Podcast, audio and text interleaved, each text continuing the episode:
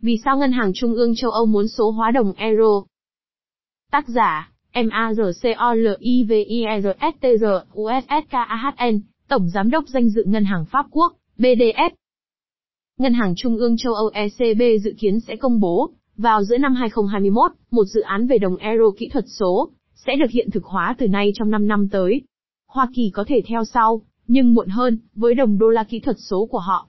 Dự án tiền kỹ thuật số Ngân hàng Trung ương châu Âu đã làm tốn rất nhiều giấy mực.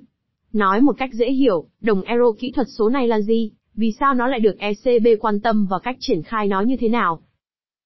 Tiền kỹ thuật số Ngân hàng Trung ương, MNBC là gì?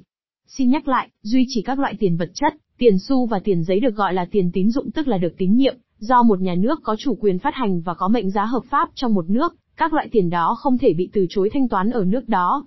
Cái gọi là bút tệ, được hình thành một phần từ tiền gửi ngân hàng do các ngân hàng tạo ra, bị giám sát và được điều tiết, và có thể được chuyển nhượng qua các phương tiện điện tử. Hai hình thức tiền tệ này, tiền tín dụng và bút tệ cùng thực thi ba chức năng của tiền tệ, đơn vị hạch toán, phương tiện thanh toán và dự trữ giá trị, miễn là lạm phát vẫn ở mức thấp. Tiền MNBC, tiếng Anh là CBDC Central Bank Digital Currency, nghĩa là tiền kỹ thuật số ngân hàng trung ương, tập hợp những điểm mạnh của hai hình thức tiền tệ nói trên. Một nó tượng trưng cho trái quyền đối với ngân hàng trung ương, an toàn không kém gì tiền giấy, và do đó được tin tưởng nhiều hơn so với một khoản tiền gửi ngân hàng, hai mọi người đều có thể sử dụng, giống như tiền giấy, trong khi hiện tại, chỉ có các ngân hàng mới có tài khoản ở ngân hàng trung ương, ba nhưng nó là tiền điện tử và có thể được sử dụng từ xa, trái với tiền giấy. Đồng euro kỹ thuật số khác với đồng DIM hoặc Bitcoin như thế nào? Không nên nhầm lẫn giữa tiền MNBC với tiền, mã hóa STABLECOIN, những tài sản điện tử do khu vực tư nhân bắt đầu tạo ra, nhưng được chỉ số hóa trên các loại tiền hiện hành. Ví dụ nổi tiếng nhất trong số các loại tiền STABLECOIN này là đồng DIM, ban đầu được Facebook định danh là đồng Libra vào năm 2019, nhưng vẫn đang trong quá trình nghiên cứu dự án. Tiền STABLECOIN, do những thực thể không được giám sát phát hành, có rủi ro đối với sự ổn định tài chính và tiền tệ bảo vệ dữ liệu, tiềm ẩn các tổ chức độc quyền toàn cầu, vân vân. Tiền MNBC cũng khác với tài sản mã hóa, được gọi không chính xác là tiền mã hóa, mà giá trị không dựa trên bất kỳ loại tiền tệ hiện hành nào. Ví dụ, giá trị của Bitcoin, tiền mã hóa nổi tiếng nhất, cực kỳ bất ổn vì nó dựa trên sự khan hiếm được công bố, nhiều nhất là 21 triệu đơn vị, đồng thời chi phí sản xuất kinh tế và môi trường của nó ngày càng tăng. Chẳng hạn, một giao dịch bằng tiền Bitcoin hiện tiêu tốn năng lượng cần thiết cho nửa triệu giao dịch bằng thẻ. Điều này cũng hạn chế khả năng mở rộng, quy mô của nó, rất cần đối với một đồng tiền. Tuy nhiên, tài sản mã hóa là tài sản đầu cơ theo yêu cầu, cần phải được điều tiết. Vì sao phải số hóa đồng tiền? Một mặt để duy trì sự kiểm soát công đối với việc tạo tiền khi đối mặt với sự cạnh tranh tư nhân. Tiền MNBC cung cấp một sự bổ sung cho tiền giấy, mà việc sử dụng vì mục đích giao dịch giảm, về khối lượng và giá trị nhưng lượng phát hành lại tăng lượng tích trữ. Đây là việc đề xuất một tài sản tiền tệ được nhà nước đảm bảo trong một thế giới số hóa bất định. Đồng tiền là hàng hóa công, và ngân hàng trung ương phải đề xuất một tùy chọn thay thế không rủi ro đối với các tài sản số hóa do các tổ chức tư nhân không được giám sát phát hành. Ngoài ra còn có chiều kích địa chính trị, các đồng tiền kỹ thuật số nước ngoài công hoặc tư, có nguy cơ gây bất ổn, nếu không muốn nói là lấn át các đồng tiền quốc gia, như trong trường hợp đô la hóa của các nền kinh tế đang phát triển. Mặt khác, tiền kỹ thuật số có thể làm cho các phương tiện thanh toán quốc gia hoặc xuyên biên giới trở nên ít tốn kém hơn và an toàn hơn, với ít rủi ro mất mát và trộm cắp hơn, đặc biệt ở các nước mới nổi, mà còn ở Hoa Kỳ và Vương quốc Anh.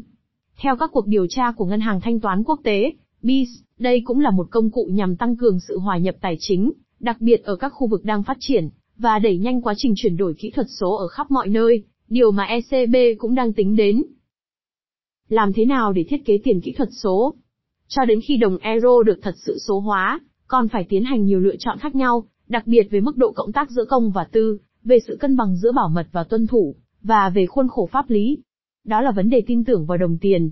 ECB hẳn là sẽ chọn yếu tố kiến trúc lai, phần đế màu đỏ của kim tự tháp, họ sẽ không ủy quyền hoàn toàn việc quản lý đồng euro số hóa cho khu vực tư nhân, nhưng cũng sẽ không trực tiếp quản lý nó. Trong báo cáo của ECB vào năm 2020, họ giải thích rằng các tổ chức tư nhân trung gian có giám sát sẽ là những tổ chức ở vị trí tốt nhất để cung cấp các dịch vụ phụ trợ, và một mô hình mà, ở đó quyền tiếp cận đồng euro kỹ thuật số do khu vực tư nhân làm trung gian sẽ là mô hình được ưa thích hơn. ECB cũng phải giải quyết vấn đề cơ sở hạ tầng kỹ thuật mức màu vàng. Cơ sở hạ tầng kỹ thuật có thể là tập trung trên một nền tảng duy nhất hoặc viện đến một sổ cái phân tán thông qua mạng các máy tính phi tập trung. Điều này có thể đặt ra vấn đề về khả năng mở rộng quy mô.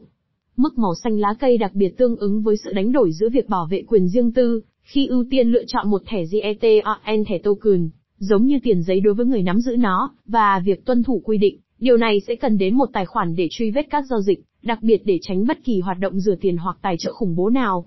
Phần chóp màu xanh của kim tự tháp đề cập đến khả năng tương tác, tức là khả năng tiền MNBC làm cầu nối giữa thị trường bán buôn và thị trường bán lẻ, trong khi vẫn liên kết với các hệ thống thanh toán quốc gia và xuyên biên giới. Do đó, tiền giấy mang tính đặc trưng đối với từng khu vực tiền tệ, nhưng tôn trọng các chuẩn mực toàn cầu cho phép chúng được trao đổi với nhau. Cuối cùng, và ngoài nhiều khía cạnh kỹ thuật khác nhau rủi ro điều khiển học, giao dịch ngoại tuyến, vân vân, cũng cần làm rõ các cân nhắc pháp lý. Điều này bao gồm, cơ sở pháp lý cho việc phát hành tiền kỹ thuật số, hàm nghĩa pháp lý của nhiều định dạng tiền khác nhau, và khả năng áp dụng luật của khu vực tiền tệ đối với ngân hàng trung ương với tư cách là nhà phát hành. Không đi sâu vào chi tiết, sự kết hợp các điều khoản trong hiệp định về hoạt động của Liên minh châu Âu và quy chế của hệ thống ngân hàng trung ương châu Âu sẽ cho phép thực hiện điều này, theo báo cáo năm 2020 của ECB. Những sáng kiến đổi mới đã đánh dấu lịch sử của tiền tệ. Tiền MNBC sẽ là một giai đoạn đẹp khác nữa trong du ký các loại tiền tệ. Nhu cầu đẩy nhanh quá trình đang được tiến hành của các ngân hàng trung ương là điều rõ ràng, đặc biệt trong quan hệ đối tác với khu vực tư nhân. Từ tài sản mã hóa hay STABLECOIN đến dự án MNBC, như đồng euro kỹ thuật số, có vẻ như bao giờ cũng có thể vận dụng một nguyên tắc chung, khu vực tư nhân khởi xướng, nhà nước quy tắc hóa hoặc chiếm hữu,